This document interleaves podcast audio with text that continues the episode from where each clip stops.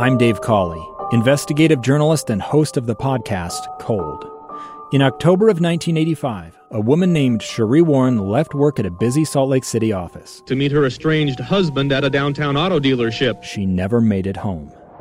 Sheree's car surfaced weeks later in Las Vegas. In the parking lot of a hotel casino. No one knows how it got there. Strange. It was strange. Both Sheree's estranged husband and her boyfriend raised suspicion for investigators. I kind of thought that he might have done something. But no arrests were ever made.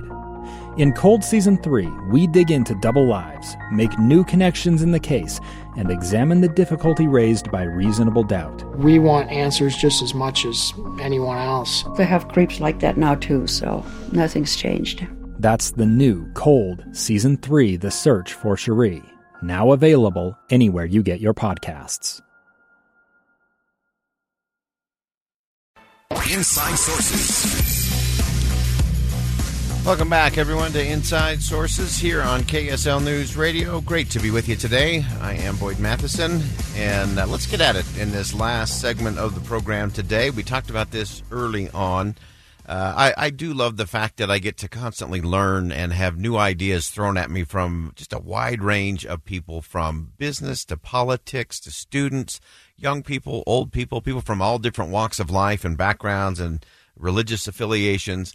And uh, that's just a huge blessing to me uh, because I always get to think. And any day you get to do that, that's a good day. And if you can think, and I think it was Jimmy Valvano who said, if you can, if you can think, if you can laugh, and if you can have your emotions move to tears, that's a really, really good day. And uh, so over the weekend, I had one of those really, really good day moments and uh, was introduced to something I just had never quite thought about in this way. Uh, our good friend Kevin Eubank from KSL TV uh, who we always rely on, not just when the sun's out, but uh, when the storms are coming. Uh, to give us that heads up and that insight, uh, he shared with me something that really struck me. Uh, because we often talk about uh, how so many of the issues that we face in the world today are not going to be solved by Washington, D.C. They're not going to be solved in the marbled halls of Congress or behind the resolute desk in the Oval Office of the White House. They're going to be solved around the kitchen table. They're going to be solved in our neighborhoods and our communities, and we need to make sure we never ever lose sight of that. Uh, and so Kevin had jotted me a little note, and uh, it it talked about some of these principles. We've been going uh, back and forth on some of the principles that make this country extraordinary, why we should have hope for the future. And uh, he he finished with this thought. Uh, he said, "May we be the people." Uh, so the the idea that we the people must be the people. We we have to be the kind of people that can make this constitutional republic of ours work. And so we have to be a host of things.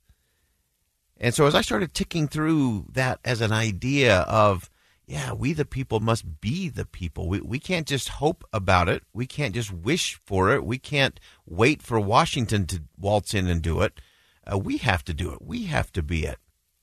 And so I want to share a couple of thoughts with you on that as we close out the program today.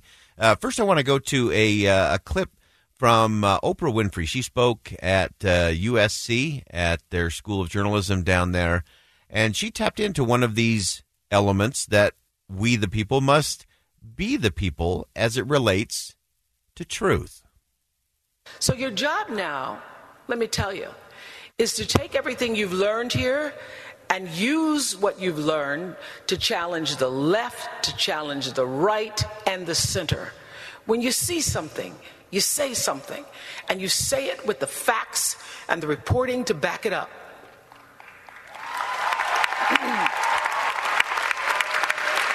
Here's what you have to do you make the choice every day, every single day, to exemplify honesty because the truth let me tell you something about the truth.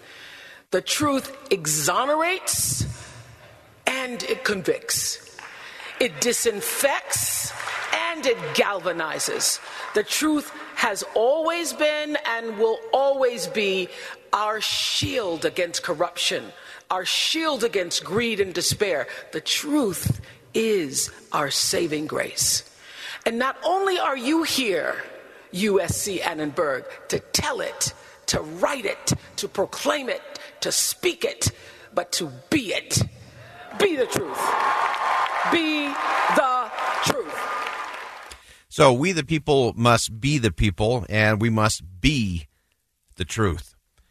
So, with the things that we put out on our social media feed, uh, the things that we share in conversations, we, we have to focus on the truth. And we have to be the truth, which means we have to live with integrity, which means we have to live with honesty, which means we have to live with accountability. So, we, the people, must be the people. We must be the truth.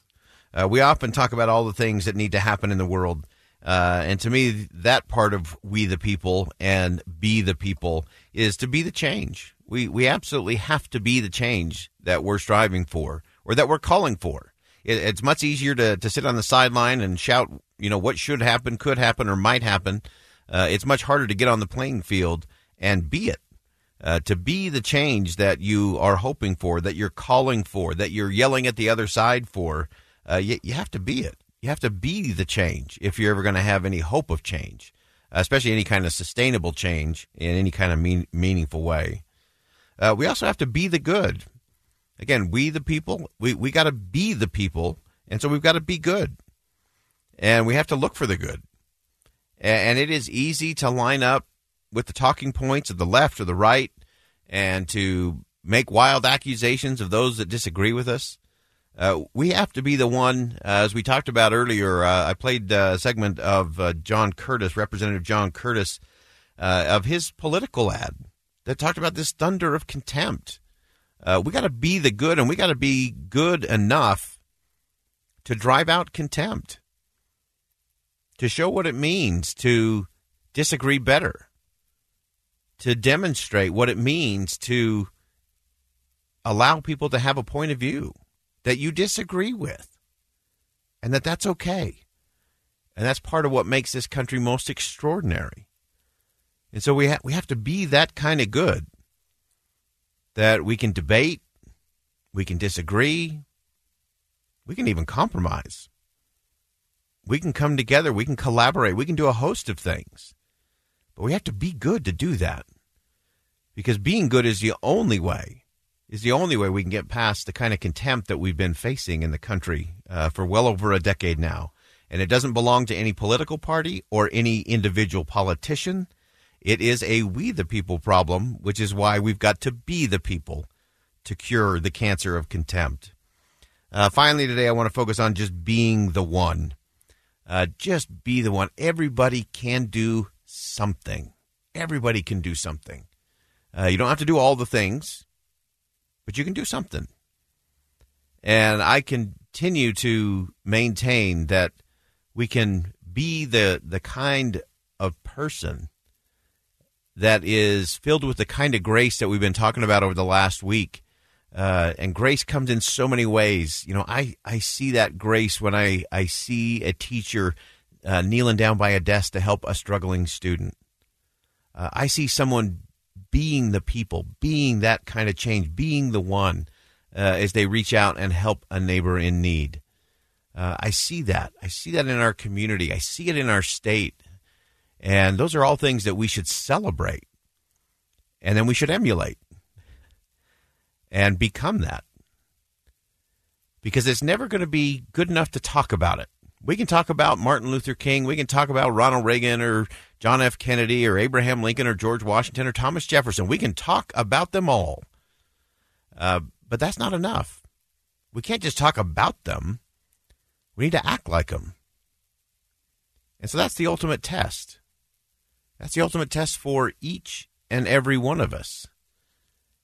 And so as we round out the day, again, a big thanks uh, to my friend uh, Kevin Eubank at KSL TV for helping me see just a little sharper, a little more focused that we, the people, must be the people. I'm Boyd Matheson, opinion editor of the Deseret News. Thanks for joining us on KSL News Radio's Inside Sources today. And as always, as you go out into the world, make sure you see something that inspires, say something that uplifts, and do something that makes a difference.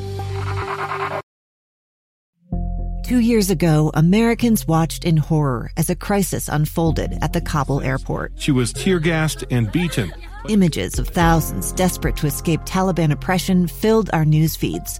More than 80,000 Afghans made it to America. But the story didn't end there. It was very cold. There was no power, no heat. Who would help our newest neighbors?